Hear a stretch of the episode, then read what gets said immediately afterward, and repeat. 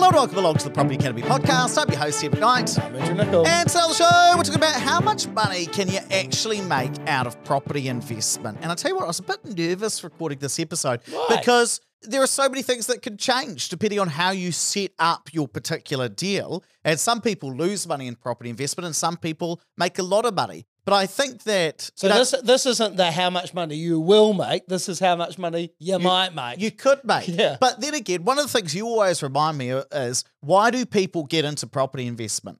money. To make money because you want to improve your financial situation, you want to improve your financial future and your family's life. So it's important to get a sense of, well, how much can you actually make? And we're going to go through four main strategies that Kiwis use when they invest in property. Now, Andrew, let's start with a standard buy and hold strategy. What is that strategy and how much can I make from it? Okay, so this is the really easy one. You buy a property, you rent it out, you use the rent to pay your mortgage and your costs, and you hold it over a period of time, probably 15, 20 years. So you it goes up it- in value. Yeah, you buy it and you wait while it goes up in Yeah, value. It's the easiest way to make money in property, but it's also the the least glamorous and probably the least exciting. It just works in the background. So, how much might I make? So let's run a scenario of buying a property today worth 600,000 and it going up on average by 5% a year. If it goes up by 5% this year, now it's worth 630,000. I've just made $30,000. Now just bear in mind, that's still on paper. I haven't sold the property and actually got the money in the bank account, but I have made $30,000 on paper. Now, one thing to remember is the capital growth rate and the price of the property does affect how much you'll make. But let's say that you look at a property with a higher value and a higher capital growth rate. So this could be typical of a property, say in Christchurch, but let's look at an Auckland property, a million dollars going up by 6% a year. Again, just one property, but now our increase, the money we've made on paper, is double the amount with the same number of properties. Now, one of the things that's really important is, of course, property values don't always go up by 5% or 6% a year. Over the last 18 months, we've seen property values fall by 22%. At the peak of the market, we saw property values in some parts of the country go up by about 30% in a single year. So this does vary. But, Andrew, would 5% a year over the next year be somewhat reasonable? Well, Tony Alexander has said that he thinks that probably we'll see a 5% increase in certain areas over the next year. So somewhere between thirty and $60,000 worth of increase in a property over the next 12 months is not out of this world thinking. It's not unheard of. No. And the good news is when you're looking at a strategy like this is that increase is compounding. So it's like having money in the bank. You're getting interest on your interest. And one other thing, though, that's important to realize is you've got to buy the right property for that strategy to work. So you can't go out and buy a yield based apartment or a hotel room. That's not going to increase by 5 or 6% consistently over time. You've got to buy a growth property rather than a yield property. And the other thing you've got to realize as well is, of course, there are costs to owning that property. So while interest rates are high, the rent's not going to cover all of the costs. So you're going to have to top it up. There are costs with that as well. So it's just important to factor that in. That specific cost is going to depend on the property you buy. But this particular strategy is far lower risk than some of the other strategies we're going to talk about because you just buy a property and you just use time to get that growth. Now, the bad news is the returns are in equity. So you only get to realize those when you sell the property.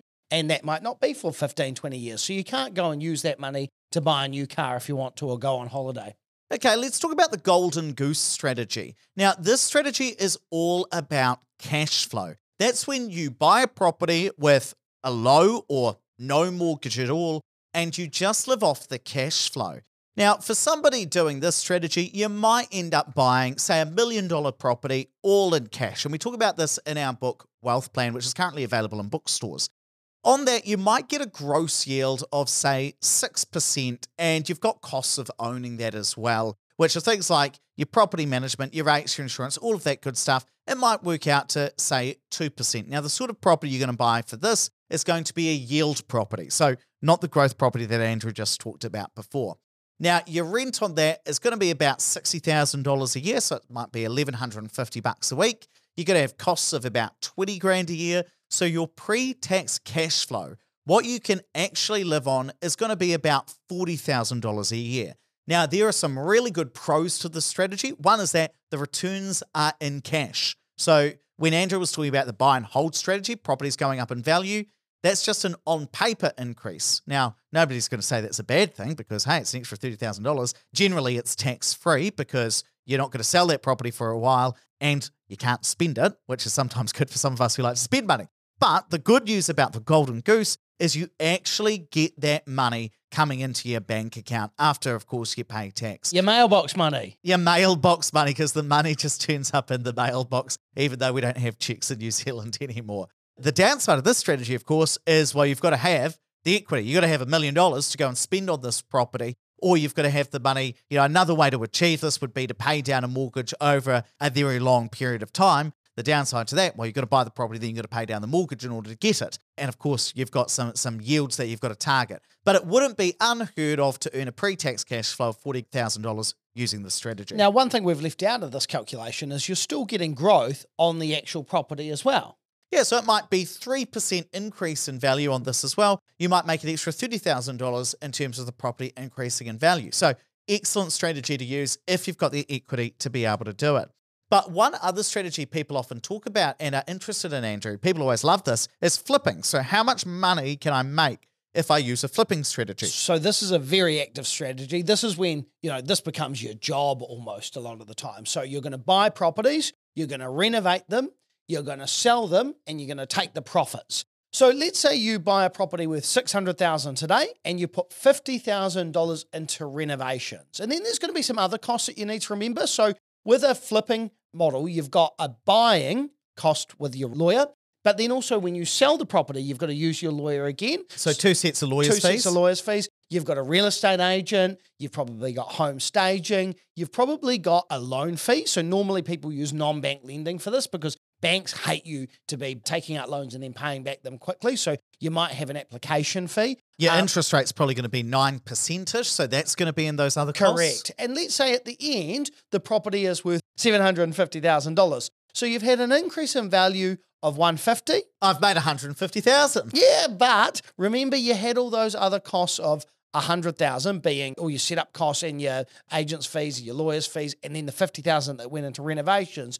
You've actually made before tax $50,000. Now, one thing to remember when it comes to flipping is if you do a number of these a year, you can very quickly end up in that top tax bracket and pay 39 cents on the dollar. So your tax can be relatively high if you're using a flipping model. even if you're doing one or two flips a year and you also work an office job, you can really easily get into that. So, you know, you're not going to walk away with 50 grand, just like you wouldn't in the golden goose strategy. One thing that I just want to talk about in the flipping strategy, really good thing is you actually get that money in cash though. You buy the property, you renovate it, you sell it, you get that cash straight away. With a buy and hold strategy, that money is locked up into the property. And that can, again, for some people, that can be a really good thing. But for this, you can actually live on that money, and that's a real positive. The downside, of course, is that's a one off hit of cash. So, with something like a buy and hold or even a golden goose strategy, those returns increase over time because if you're doing the golden goose, you're renting out a property, you're getting that cash flow every year. With a buy and hold strategy, that property could potentially increase in value every year. It won't be every year, it'll go up and down, but over time, those increases start to compound. With flipping, it's a one off hit.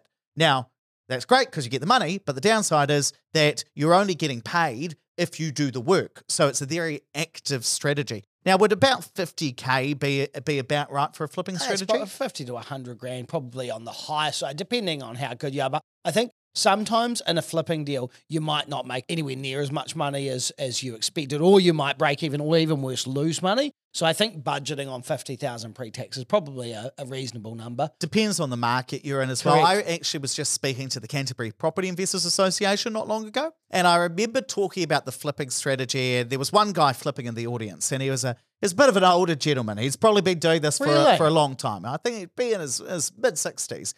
And I said, "Great, what's the most you've ever made from a flip?" And it was a couple of hundred grand. It was a lot of money. And he's like, "Yeah, that was in the really good times." I said, "What about your most recent flip? Are you flipping now?" He says, "No, I'm not flipping in this market because prices are going down." What'd you make on the last flip you did?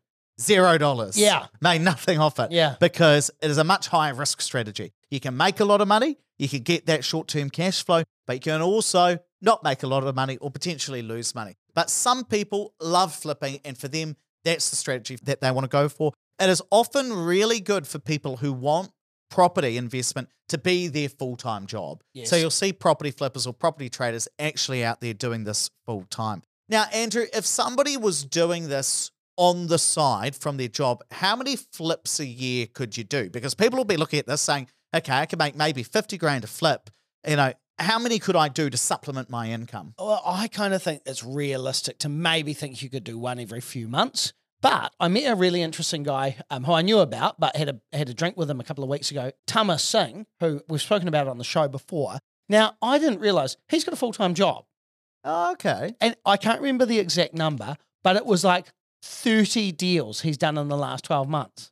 That's Yeah, outrageous. thirty deals. That's a lot. Yeah, it might have even been more than that. What would the average person do? Oh, like seriously, you might do a couple a year to four a year at most. That's most people that I've met that are doing flipping as well as a job. But he's just been hustling. Yeah, good on him. Yeah. That's amazing. Well, that again shows you how much variation there can be. Some people can do a lot. Most people, I would say, do max two if you're doing this, you know, on the side of your job. Though, of course, some people will do more. One other strategy that people often ask us about, Andrew, is the development strategy. We always get lots of downloads when talking about developments. So we get quite a lot. Yeah. So, how much could somebody make if they are undertaking a development Okay, strategy? so I'm going to use some really high level numbers, but I've actually just finished two developments or about to finish the, the second one, which were for sale for people to buy. So what we might do is actually do a whole episode on those two and the learnings. And I'll, I'm more than happy to share the numbers because one of them was good, one of them was absolutely atrocious, or I believe it's going to be atrocious by the time it's settled.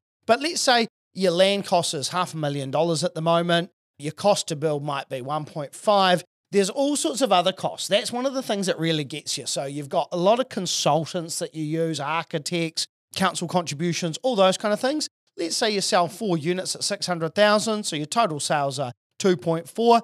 Well, your pre-tax profit and there's GST considerations in here as well, might be close to $200,000. But again, you've got to take off GST and income tax here. So that might be more like 100,000. So again, remember your tax can get quite chunky depending on what strategy you're using. And I think kind of 50 grand a unit is probably not a bad target at the moment. You know, some developers probably need to make more than that, but this is if you don't own a building company and you're having to pay retail for someone to come and build those units for you, I think that $50,000 is pretty realistic. So Um, wait a second, because we've rattled through those numbers real quick. So we're talking about you're about 2.2 million deep by the time you pay for the land, pay for a, another building company to build a property, and then you've got some other costs in there. And then if you you build four units in total, sell them for 600k each, you make 2.4 million in revenue. And so 2.2 of costs, 2.4 in rev, you made a pre-tax profit of 200k. Yeah, yeah. But again, there's a lot of moving parts in here. One of the things that I knew, and then it affected me, is that time is a killer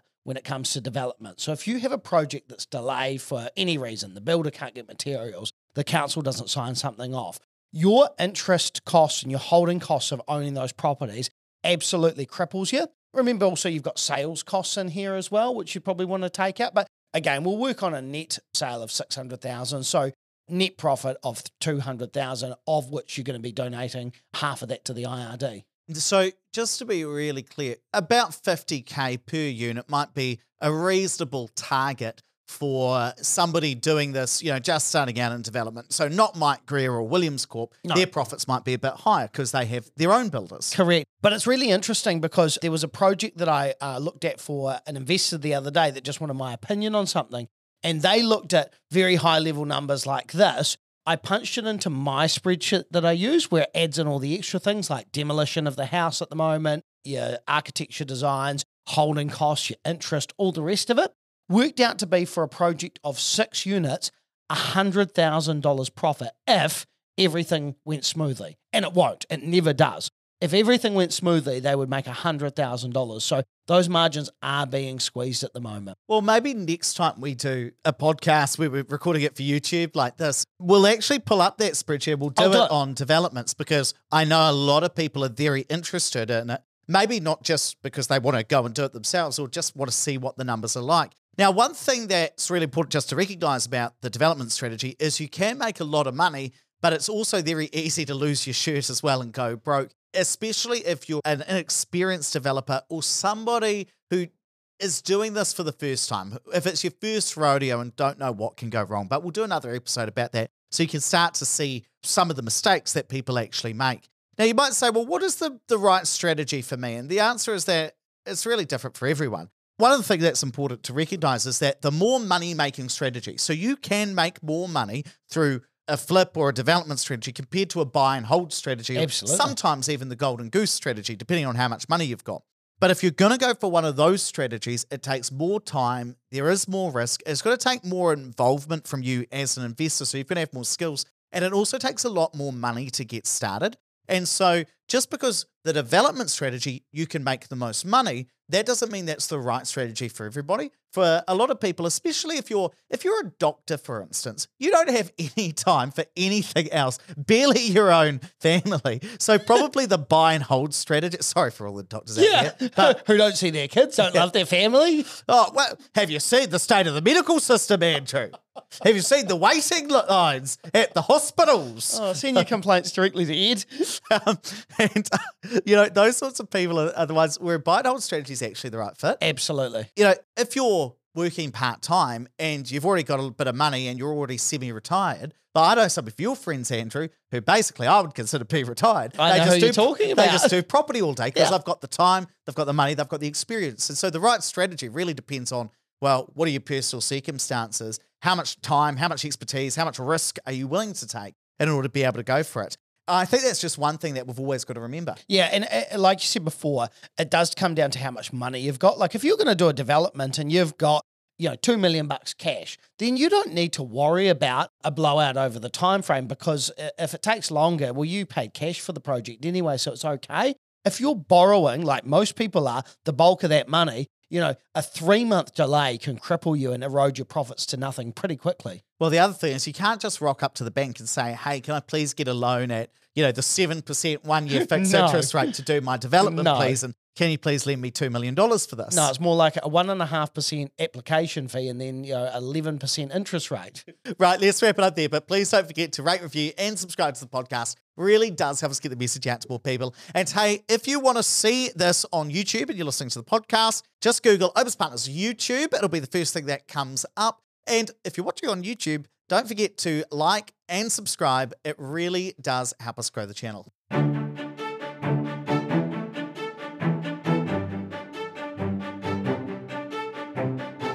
For listening to the Property Academy podcast. I'm your host, Ed McKnight. And I'm Andrew Nicol. We're going to be back here tomorrow with even more daily strategies, tactics, and insights to help you get the most out of the property investment market.